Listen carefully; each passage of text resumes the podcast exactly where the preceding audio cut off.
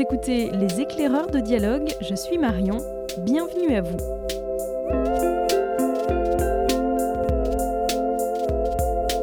Peut-être est-ce qu'en nous ratons que quelque chose se découvre de nous qui nous permettra par la suite de viser juste. Pour démarrer ce nouvel épisode de notre podcast, voici une invitation à nous ouvrir à l'imprévisible. Elle est extraite d'être à sa place le dernier livre de Claire Marin. C'est justement avec la philosophe que je vais avoir le plaisir d'échanger aujourd'hui. Ensemble, nous reviendrons sur son parcours, ses lectures fondatrices, la place que tient la littérature dans sa vie. Elle nous dira aussi en quoi la philosophie peut nous aider à nous déplacer et à surmonter les incertitudes. Juste après cet entretien, nous retrouverons notre libraire Marion du rayon sciences humaines de dialogue. Elle nous donnera à son tour quelques idées de lecture qui prouvent que la philosophie a toute sa place dans nos quotidiens.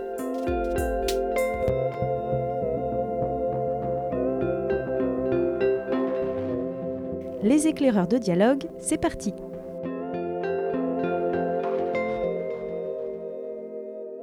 Bonjour Claire Marin. Bonjour. Merci beaucoup d'avoir accepté d'être l'invité de ce podcast Les éclaireurs de dialogue. Un mot pour vous présenter. Vous êtes euh, professeur de philosophie en classe préparatoire aux grandes écoles, membre associé de l'École nationale supérieure et vos recherches portent euh, d'une manière générale sur les épreuves de la vie. Vous êtes l'autrice de nombreux ouvrages, dont Hors de moi, un récit euh, autobiographique dans lequel vous racontez les sentiments d'injustice et de colère qu'engendre la maladie L'homme sans fièvre sur le soin, La relève, portrait de vos élèves de classe préparatoire, et bien sûr Rupture, un livre qui a eu un formidable succès sur les blessures intimes et ce qu'elles peuvent produire en chacun. Votre dernier livre, Être à sa place, qui vient de paraître aux éditions de l'Observatoire, est un essai philosophique nourri de multiples références littéraires et philosophiques qui interroge la notion de place. Peut-être d'abord un mot euh, pour nous dire comment la philosophie est entrée dans votre vie, Claire Marin. Eh bien, elle est entrée par la littérature. Euh, c'est-à-dire que moi, j'ai toujours adoré lire et euh, j'aimais bien aussi recopier des petites citations dans des, carnets et que j'ai toujours. Et quand je les refeuillette, je me rends compte que un certain nombre des citations touchaient à des questions qui sont des questions philosophiques je crois que c'est d'abord par la littérature que les questions qui sont devenues un peu centrales euh, dans la relation à autrui, euh, le monde intérieur, la réflexivité, la question du mal et de la souffrance, euh, tous ces éléments-là, c'était déjà ce qui m'intéressait dans, dans, les romans. Alors justement, ça explique, mais je ne le savais pas sans doute, le fait que dans vos livres, vous convoquez beaucoup de romanciers ou de poètes, et parfois plus que des philosophes. Oui, moi j'ai été très frustrée euh, par la structure des études en France qui oblige à choisir. Euh, et si j'avais pu, si j'avais été peut-être aussi plus courageuse, j'aurais continué à étudier les deux disciplines de la littérature et de la philosophie euh, en même temps. mais c'est vrai que ça a été une grande frustration pendant mes études de philosophie de, de restreindre mon rapport à la littérature. Euh, et quand j'ai eu plus de liberté dans mon écriture, ou quand je me suis octroyé plus de liberté, euh, je suis revenue euh, voilà, à ces, deux amours intellectuels.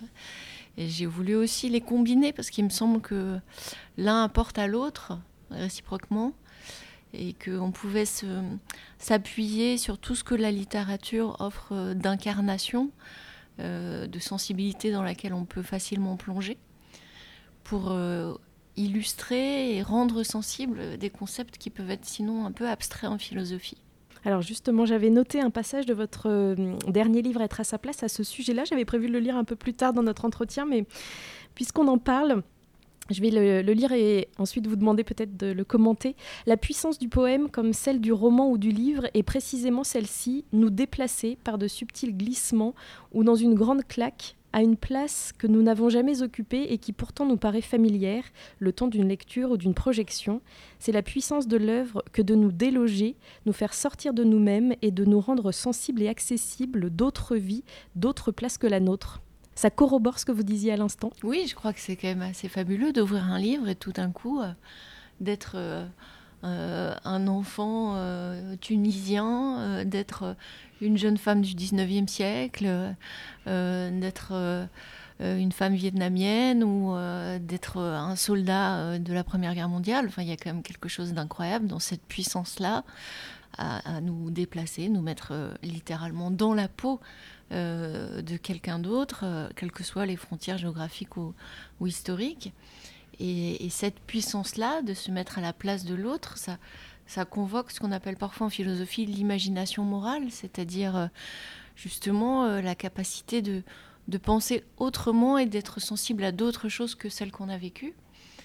Et à partir de là, d'aborder des questions philosophiques en se décentrant aussi, en ne restant pas prisonnier de sa propre perspective, de son époque euh, et, de ses privilèges, puisque malgré tout, on reste très privilégié en comparaison avec d'autres vies. Alors, quand vous parliez tout à l'heure de ces citations que vous notiez, euh, quels étaient à l'époque euh, les, auteurs, les autrices qui euh, vous inspiraient? Alors, ça dépend de l'époque, ça dépend si on, remonte au collège ou. Mais disons que ce qui est un peu plus frais dans ma mémoire, ça sera plutôt peut-être les lectures de de lycée où j'ai eu la chance d'avoir des professeurs incroyables euh, qui m'ont beaucoup euh, donné envie de, lire et d'approfondir euh, mes lectures, notamment au lycée et en terminale, la découverte du courant de l'Oulipo. Dans Être à sa place, je crois que j'ai renoué avec des, anciens, avec des auteurs qui, ont beaucoup compté en terminale et au lycée. Euh, il y a aussi euh, le théâtre de l'absurde que je découvre en classe préparatoire, les tragédies grecques que je n'avais pas euh, lues encore. Il y a aussi la poésie avec René Char, Michaud évidemment qui est central pour moi. Et puis Annie Ernaux évidemment, qui est vraiment une, une révélation continue. C'est-à-dire que euh, d'abord, je, la lis un peu systématiquement, puisque j'ai un peu ce, euh, ce, caractère obsessionnel. Quand un auteur me plaît, je, lis tous ses textes. Et quand je lis tout, ou presque tout, euh, ce qui a été publié en ayant 20 ans, évidemment, il y a plein de choses que je comprends pas. Passion simple, La femme jolie, j'y comprends rien, mais quand même, je sens qu'il y a quelque chose.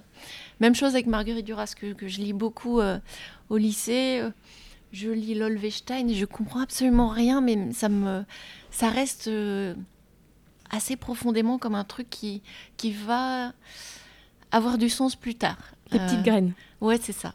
Et puis ce que je trouve euh, fantastique avec les œuvres de ces deux femmes, mais avec Perec c'est exactement la même chose, c'est que on le relie à des phases différentes de l'existence et on, saisit la profondeur d'un texte et la manière dont il, il va continuer à nous accompagner, à nous guider, parce que je crois qu'il y a vraiment cette vertu-là. Euh, au moins autant que des textes philosophiques, peut-être même plus, parce qu'il y a justement ce processus d'identification. Euh, et, donc c'est vraiment... Euh, c'est plus que des histoires. C'est vraiment un, un, compagnonnage qui se fait avec certains auteurs, qui fait qu'on va sans cesse retourner chercher les livres dans la bibliothèque et les relire en entier ou trois pages et, quelque chose se résout ou quelque chose devient euh, clair à la lecture de ces pages. Alors quand finalement vous choisissez la philosophie et que vous décidez ensuite de l'enseigner, euh, qu'est-ce qui dans cette idée de transmission euh, vous semble essentiel? Alors la réalité c'est que je, je, ne décide pas parce que rien ne me faisait plus peur que de devenir professeur parce que j'étais très timide et donc l'idée d'être sur une pseudo-scène ou sur une estrade, ça ne correspondait pas du tout à mon idéal de vie. Euh, mais le fait est que je me retrouve euh, à Normal Sup et qu'à cette époque, euh, cette école forme des professeurs et que précisément parce que je ne suis pas trop dans l'affirmation, je, suis le cursus et à un moment, bah, je me retrouve devant une classe un peu malgré moi. Et la surprise, c'est que ça me plaît. Et à partir de là, c'est pour ça que aussi la question de la place euh, était importante, parce que parfois on se retrouve à, un endroit vers lequel on n'a pas du tout envie d'aller, on découvre qu'on y est bien, peut-être même qu'on fait bien les choses euh, à cet endroit-là. Donc euh, l'idée de transmission, elle m'est très chère, pour deux raisons. parce que d'abord, moi-même, j'en ai bénéficié, et ça a changé clairement le, cours de mon existence. Par des professeurs Tout à fait, des professeurs essentiellement qui ont été très généreux dans leur rapport à, la lecture et qui ont toujours encouragé mon écriture, même très tôt, même dès, le collège. Donc je trouvais que c'était... Euh, euh, parfois c'est juste des petites phrases, mais on, s'y accroche euh, durablement. Et puis, parce que je crois qu'il y a quand même quelque chose que l'école est encore capable de faire, qu'elle est encore capable de transformer, qu'on peut encore un peu faire bifurquer ou aider des, des, plus jeunes à oser aller vers des voies euh, dont personne ne leur parle autrement, enfin en dehors de, de l'école. Donc je, crois encore un peu naïvement, ou je veux croire que l'école a encore cette fonction-là. Euh, d'ouvrir des, horizons qui ne se présentent pas à certains élèves. Quand vous disiez que vous n'aviez finalement pas choisi euh, ce cursus, enfin cette, cette carrière, est-ce la même chose pour vos travaux de recherche? Est-ce qu'ils s'imposent aussi à vous par euh, peut-être votre vécu, par euh, quelque chose euh, que vous avez senti personnellement d'abord, intérieurement? Oui, c'est sûr qu'il y a là une forme de nécessité dans l'écriture, qu'il fallait écrire dessus. D'ailleurs, ce qui a constitué un peu le, le matériau de Hors de moi, qui est sans doute un texte fondateur dans mon rapport à l'écriture, n'était pas euh, destiné à être publié à l'origine. C'était vraiment quelque chose que j'écrivais pour moi. Et puis, euh, une coïncidence ou une collision euh, a fait que j'ai rencontré Gérard Bérébi, qui est le directeur des éditions Alia, pour qui je faisais des, petites introductions, des préfaces à des textes de philosophie. Et qu'il m'a demandé euh, si j'avais pas des, petits textes euh, à proposer. Et je pense que s'il n'y avait pas eu cette question, euh, jamais j'aurais proposé ce, texte à une maison d'édition. Mais j'avais l'intuition à cette époque que cette thématique pourrait l'intéresser. Et voilà, c'est plus une chance, une occasion qui a fait que ce, texte a existé, du coup qu'il a existé très vite, puisque euh, à partir du moment où euh, il a manifesté son intérêt, euh, le texte a été très facile à écrire, comme s'il était déjà là en fait en puissance. Ça s'est reproduit ensuite sur d'autres thématiques, d'autres livres? Avec cette même puissance, non, sans doute pas. Mais les, questions sont, sont souvent anciennes. C'est-à-dire que qu'il s'agisse de, de rupture ou de être à sa place, euh, c'est des thématiques sur lesquelles je, je, prends des notes depuis longtemps.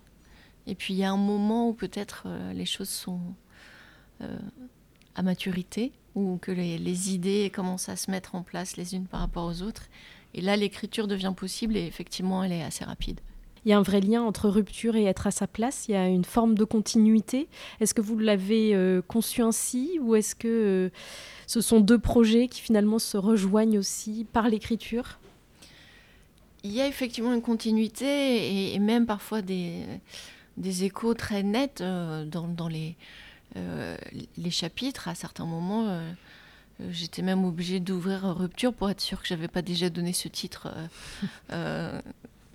au moment où j'écrivais Être à sa place. Donc il y a, y a des, des choses effectivement qui, qui s'inscrivent dans un prolongement même si la question de la place pour moi est plus ancienne. Je vous disais tout à l'heure mmh. que Arnaud m'accompagne depuis que euh, je suis au lycée.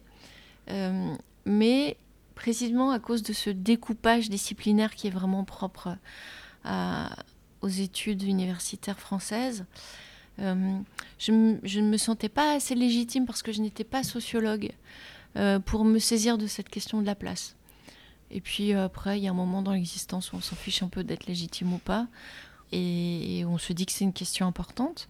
Et puis l'autre élément peut-être qui a réactivé cette envie d'écrire euh, sur cette question-là, c'est le fait qu'au moment du confinement, euh, j'ai beaucoup relu euh, Pérec ou Gaston Bachelard, qui a un texte qui s'intitule La poétique de l'espace, que du coup la question de la place s'est aussi posée autrement, et pour chacun d'entre nous d'ailleurs. Donc il y avait à la fois un événement, un accident qui le rendait sensible d'une manière tout à fait inédite et qui quand même nous a bien bousculé et continue à le faire. Il y avait une question très ancienne, il y avait l'idée qu'il restait des choses en suspens après l'écriture de rupture. Et ces trois facteurs, disons, ont, motivé l'écriture d'être à sa place. Hmm. J'ai lu quelque part que vous disiez que la philosophie, c'était comme une enquête policière. Ça m'a intriguée et j'aurais aimé que vous nous expliquiez en quoi. Alors, je vous disais tout à l'heure que les questions philosophiques, je les ai rencontrées dans la littérature.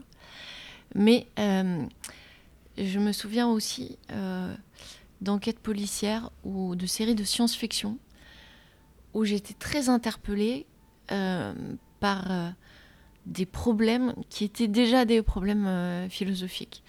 Parce que tout simplement, d'ailleurs, il y a beaucoup de textes de philosophie qui commencent par enquête. Hein. par exemple, chez Hume, où on retrouve cette notion-là. on a aussi cette idée chez Leibniz, etc. Parce qu'il s'agit bien de regarder le réel autrement que euh, nous le faisons habituellement. Donc euh, il s'agit tout d'un coup d'essayer de voir s'il n'y a pas euh, une double épaisseur au réel, qu'est-ce qui se passe derrière, à l'abri des regards, en coulisses, qu'est-ce qu'on veut nous faire croire et, quel est en fait le sens de la présence de cet objet, est-ce qu'il a été posé là pour nous faire croire à autre chose que ce qui s'est passé? Il y, a quelque chose de l'ordre de l'enquête aussi chez Descartes, hein, la question du doute. C'est la question d'une certitude qui vacille autour de ce que je prends pour, euh, pour la réalité. Donc, euh, toutes ces questions-là, euh, c'est vrai qu'elles sont aussi apparues. Je me souviens de, de séries, Star Trek par exemple, on, pourrait se dire que c'est pas très philosophique, mais la question de l'autre, l'altérité, du rapport à la culture, à la façon de vivre, au sentiment.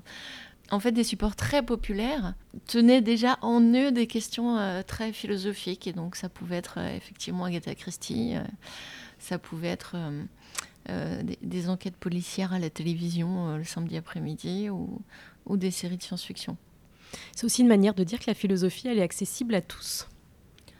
Oui, je crois. Je crois que c'est juste une question de, euh, de langage d'abord, parce qu'il y a toute une partie dans la philosophie qui peut être inaccessible à cause d'une langue euh, parfois jargonnante, ça il faut le dire, ou euh, d'un style différent. C'est difficile de lire Descartes ou Spinoza. ça décourage d'ailleurs souvent les élèves.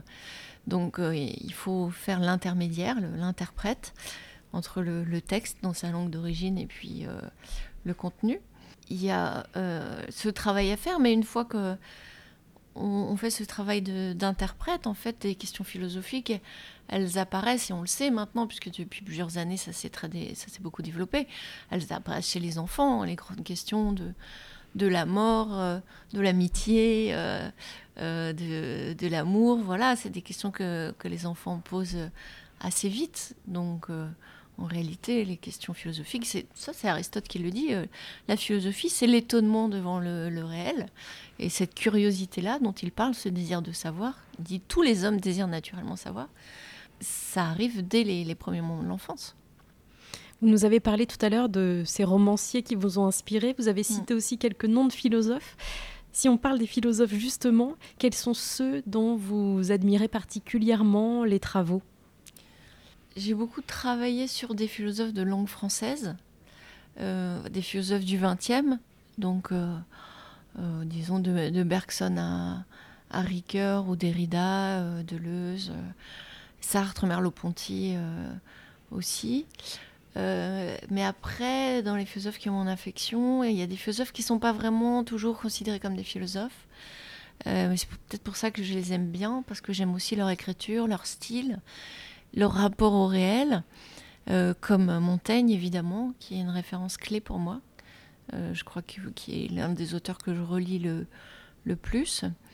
Et puis il y a aussi des, penseurs un peu à la marge qu'on étudie moins ou peu. Euh, par exemple Paul Valéry, dont les, les textes ont aussi une grande importance comme support de, de, de, réflexion, comme stimulation, comme inspiration.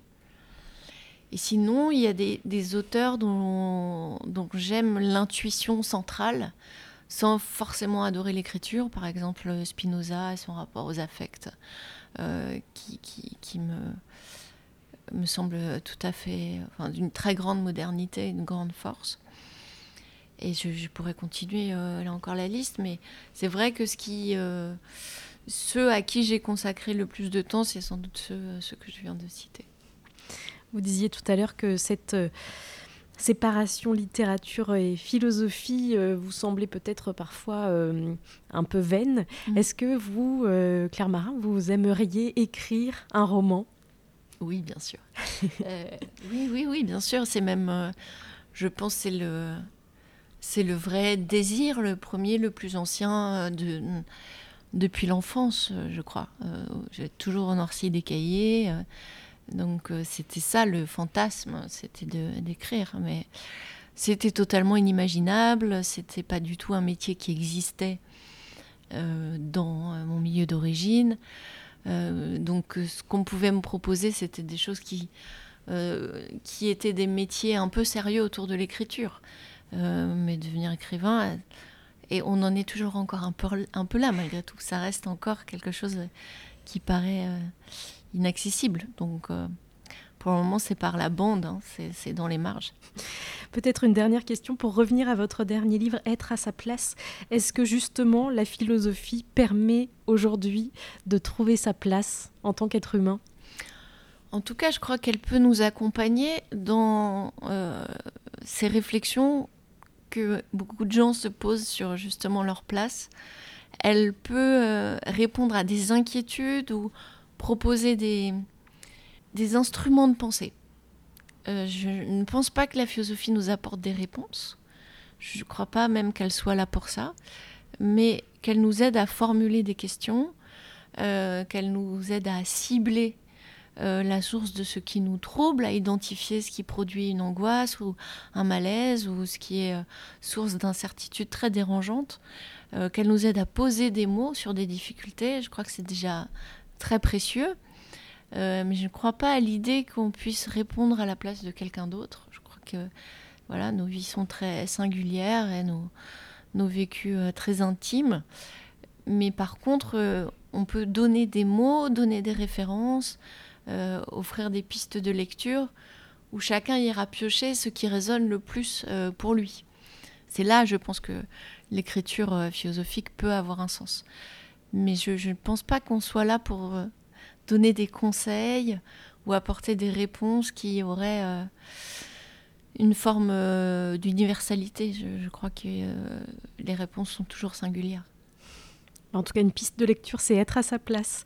De vous, Claire Marin, merci beaucoup d'avoir accepté d'être l'invité de ce podcast, Les éclaireurs de dialogue. Merci à vous.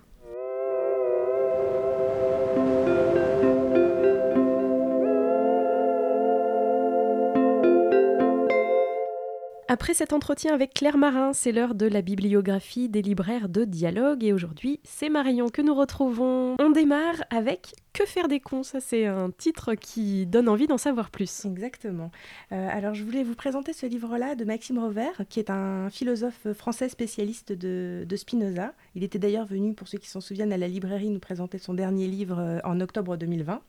Et donc, il écrit ce livre il y a quelques années en réaction à son voisin, avec lequel il dit cohabiter difficilement ils ne se comprennent pas, ils s'énervent souvent l'un contre l'autre, et euh, au lieu de continuer dans ce cercle vicieux, il préfère rationaliser son problème et en fait un livre sur la connerie et sur les cons.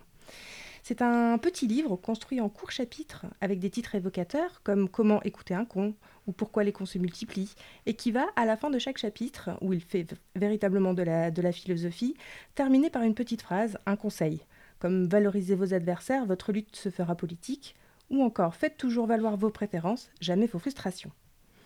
Donc à l'aide de philosophie, mais sans en avoir l'air, il va nous apprendre, euh, nous aussi, à nous détacher de l'énervement que peut susciter la rencontre avec un con. Et il va, avec beaucoup d'humour, nous expliquer que plus on essaye d'argumenter avec ces personnes, et plus c'est l'effet inverse qui se produit, et qu'il faut justement jouer avec ça. Donc sous couvert de petits mots et de phrases chocs, mais bien trouvées, il nous donne une méthodologie, une sorte de boîte à outils à dégainer en cas de rencontre malheureuse avec un con. Bref, c'est un essai philosophique drôle, subtil, intelligent, qui permet de relativiser, de s'apaiser et d'apprendre à vivre avec eux. Parce qu'on ne peut pas y échapper. Et comme il le dit lui-même, faites la paix et laissez-les en guerre. Que faire des cons de Maxime Rovert. Ça, c'était ton premier euh, choix, Marion. On poursuit dans la même lignée avec Montaigne, Kant et mon chien d'Audrey Jougla.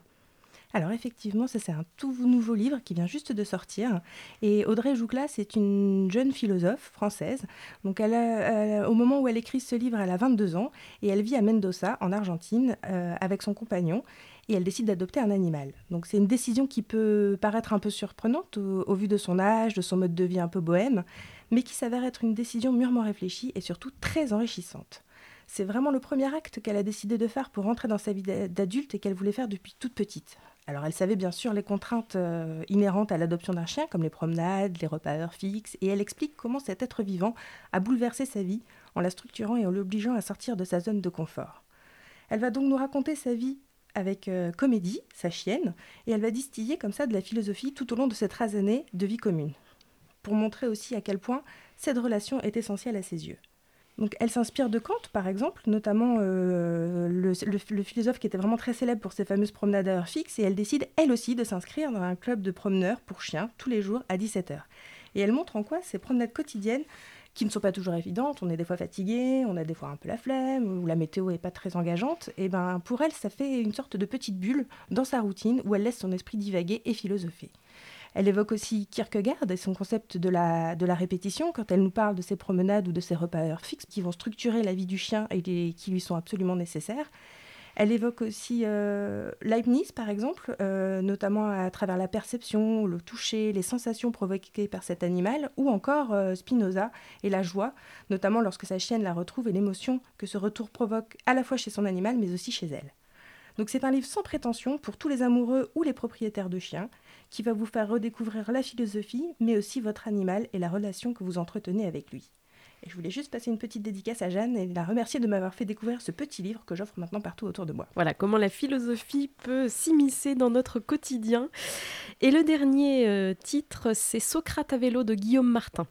Euh, Guillaume Martin, euh, pour ceux qui connaissent un peu le Tour de France, c'est pas n'importe qui, c'est un cycliste professionnel qui a été classé 12e euh, au Tour de France 2019, donc c'est un, cycliste professionnel, mais c'est aussi un, étudiant en philosophie titulaire d'un master en cette matière. Et donc, il va essayer dans ce, dans ce livre-là de mêler le, vélo et la philo. Et c'est vraiment un pari absolument réussi. Il explique notamment euh, comment est-ce qu'il essaie de combattre l'idée reçue et répandue qui veut que le sportif soit uniquement un corps dépourvu d'âme, ou tout du moins d'une tête qui ne fonctionne que pour son sport. Et il montre qu'on peut vraiment allier les deux dans cet essai, que le corps et l'esprit peuvent fonctionner vraiment de concert et créer ce qu'il appelle le vélosophe. Euh, donc dans ce livre, il va essayer de composer un Tour de France avec des équipes euh, qui sont nationales. On retrouve par exemple les Grecs avec Socrate, Platon ou Aristote, les Allemands avec Zadel, Marx ou Freud, mais sans Kant qui a préféré, euh, comme on le connaît, rester dans, sa petite ville natale. Il y a aussi les Hollandais menés par Spinoza ou les Français par Pascal. Donc on rencontre aussi Nietzsche, plus individualiste que jamais, mais prometteur, un Aristote ambitieux et arrogant, un Spinoza tout en joie et un formidable Einstein, chef de file des Allemands et plus précurseur que jamais. Donc il va mêler la fiction par ce Tour de France un peu loufoque où le peloton est, disparate comme dans la vie euh, quotidienne et son expérience personnelle. Donc c'est-à-dire comment est-ce que lui euh, il ressent la, philosophie sur son vélo, comment est-ce qu'il en fait parfois malgré lui sur son sur sa selle, comment il traverse des des périodes d'inconscience grâce à l'effort physique et comment il prend soin de lui, de son corps pour euh, pour mieux réfléchir et pour mieux philosopher. Donc le ton est léger, l'écriture est fluide, efficace et le propos est, bien, est vraiment très très intéressant parce qu'il tente de faire un pont et de rallier par la forme et le propos les intellectuels et les sportifs. Socrate à vélo de Guillaume Martin qui d'ailleurs a sorti depuis, il me semble, un autre titre. Oui, la Société du peloton, un coup de cœur d'un de nos collègues.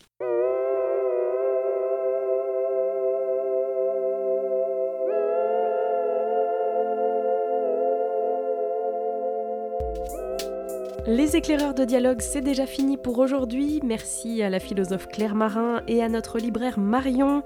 Vous pouvez bien sûr retrouver tous les titres cités dans ce podcast sur notre site www.librairiedialogue.fr.